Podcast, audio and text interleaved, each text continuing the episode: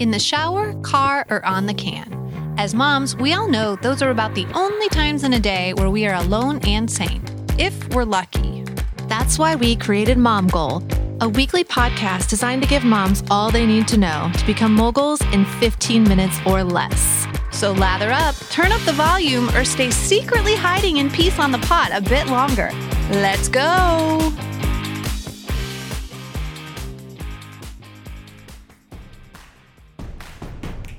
Hi, Mom Goals. Welcome back. It's time for five minutes of physical. And this time I'm going to start with a quote from one of my new favorite movies. This is from the new Amazon Cinderella. And the quote is Us ladies give birth, we run households. Surely we can run a business. Courtesy of Camila Cabello, who is Cinderella in the Amazon Cinderella movie. I don't know about you, Raquel, but my boys and I have seen it quite a few times I know there's been some critics out there that have said other things, but I absolutely adore it. How about you? I adore it as well. I adore it as well. Okay, so Kristen sent me a text one weekend and was like, You really need to check out that Cinderella on Amazon Prime. And I'm not gonna lie, I was a little like, Oh Jesus, Kristen. Like, yeah. what are you having me watch? Cinderella. I know you love your Disney, you're a Disney fanatic. So I'm like, am I really gonna like this? Am I really gonna like this thing? Yeah. So within the first 10 seconds, they're singing Rhythm Nation people. Okay. They're singing Janet Jackson. We got some Earth, Wind, and Fire up in there. I mean, it was really good. It was, re- there's some haters out there, but I mean, the music and the, the storyline spoke to me. And it was really fun to watch with my girls because, not to spoil it, there's a twist, right? It's not about her meeting the prince, right? It's about her still going after her dreams and her careers and the prince being okay with that and following that. So it was it was a really cool take on it and and and I'm happy that that that image is what the girl my girls see. I love it. I love the whole business aspect of it and her wanting to mm. follow her dreams and yes. It was just really cool. I'm glad you liked it too.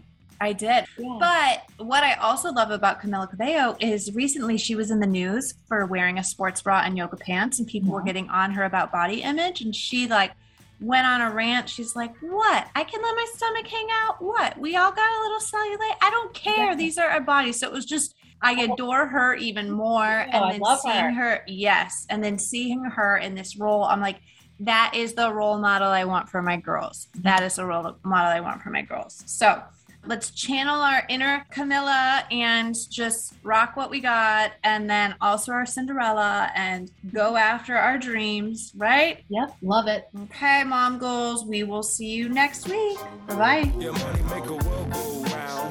Mom Goals, welcome back for five minutes of financial knowledge. Let's dive right back into the dark pools we first learned about last week with the one and only value investor, published author, and day trader, Jane Galena.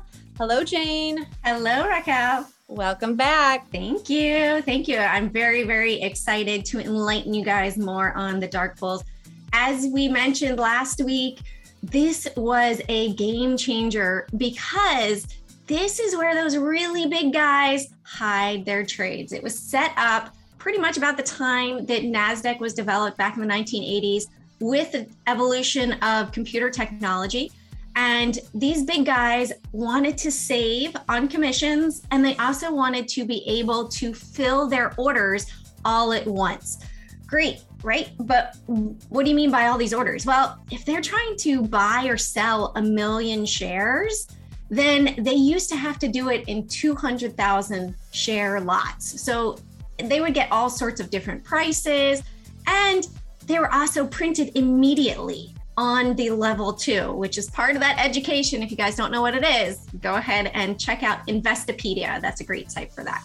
So, okay. who is really trading in the dark pool? As I mentioned, these are the big whales of the market. These are going to be hedge funds. These are going to be large individual investors, large short sellers as well that don't necessarily want to have their orders completely out there for everybody to see.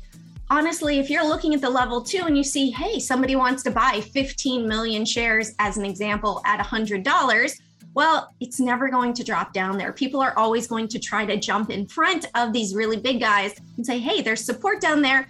I'm going to get in just before them because I want my order to be filled. So, this is where the really big guys of the market getting in or getting out of positions will put their orders, and it's called the FADF exchange. In fact, if you guys want to learn more about this, I also teach all about this at the training pit, which is located at thedarkpools.com. So I mentioned these really big orders, right? We have that whale that's there looking to have their order filled. For this example, it's 1 million shares of buying Disney at $100, right?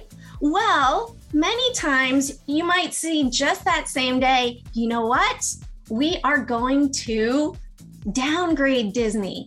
Aha! So we now have all these individual retail traders that are interested in selling while a big whale is interested in buying. There is a lot of reverse psychology in the news, in the upgrades and downgrades. Also, in earnings reports, you'll see that a stock could have a stellar earnings report, but it crashes that day. Well, like most of the market, this is manipulated, right? And so you're always having with every trade a buyer and a seller. There's obviously one person that's going to make money and one person that's going to lose. Many times, those big whales are the ones that are controlling the market. The big money moves the market. So, why do we track these dark pool prints? Well, pretty much it's where the big guys want to take the stock or they want to take the market. If we see massive prints on Apple, that is the number one holding in the Nasdaq 100 and number two holding in the S&P 500 as far as weight of the index. So if we see that it's moving up, likely we're going to see the index is moving up. So we really pay attention to these prints. If we move above that print price, they were buying. If we move below that print price, like we've seen recently here in September, then they were selling. So it's very, very easy way to see what is going on with the market when we follow these really big dark pool prints. So you track these daily then? Oh, yes. Oh, yes, definitely. And then how does that influence what you do? Do you kind of follow suit or do you go against? Like, what do you do? What is your recommendation? Well, it's best not to go against the billionaires oh, because oh, yeah, they're yeah. going to run the market. Yeah. So we really wait a little bit of patience until maybe they're done entering their position. Sometimes it'll be one day, sometimes it'll be 3 months, it'll be 2 days, 2 weeks.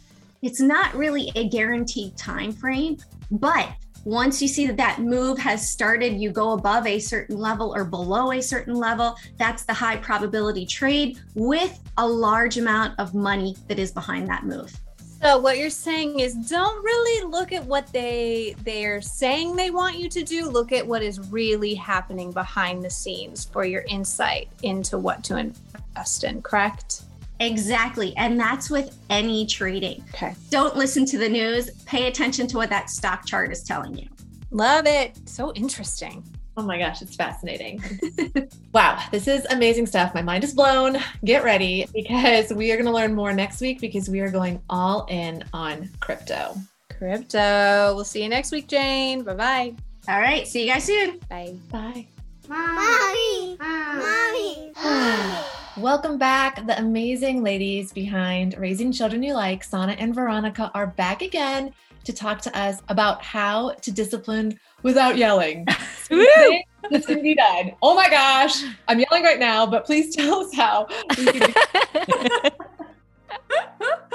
I mean, I think the first thing we have to start with when we think about discipline is really bringing it back, like reframing the idea of discipline being teaching and not something where we're punishing our child. Oh, they need a consequence, or I need to punish them for that behavior. When we bring ourselves back to the moment and so we have these animal zones that we talk about in one of our in our discipline without yelling workshop of which animal zone do you go into when you're triggered and so when you're aware of like oh my gosh i just went into like my tiger zone and i've flared up and i've gotten so triggered by my child's behavior part of that is being like okay my child is four my child is acting like a four year old. My child is yelling because maybe they're overstimulated, they are excited, they are upset. They've been trying to get my attention for 10 minutes while I've been on my phone and trying to multitask, talking to them, pretending.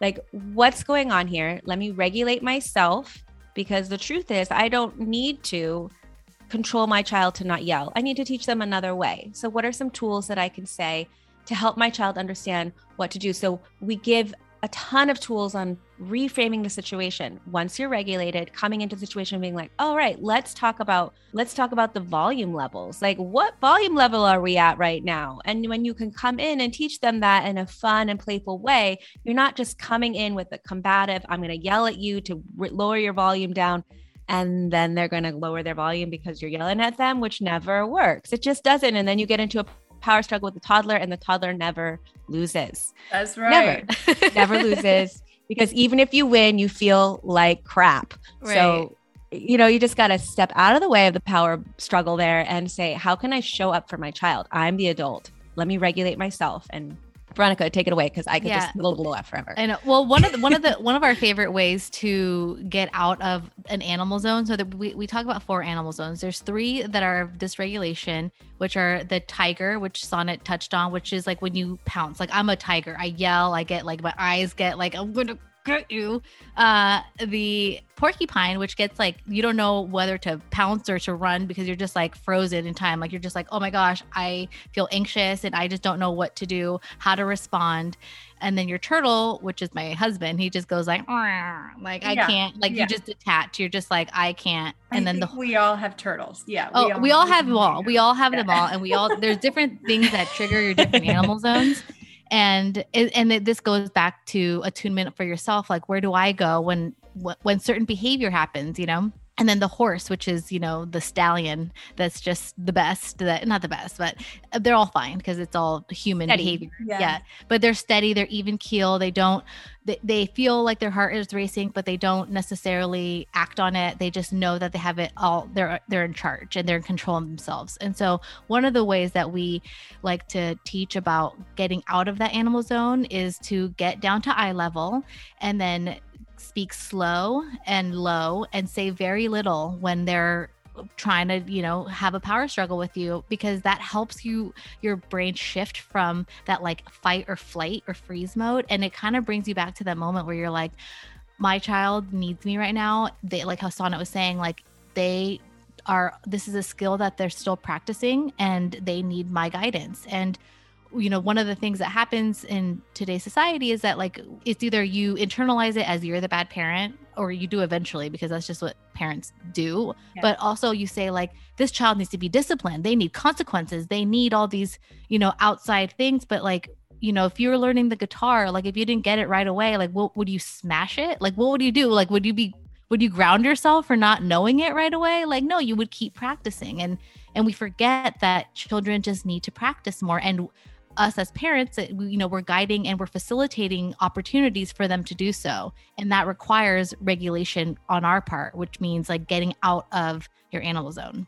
Animal zones. Kristen what animal do you tend to be?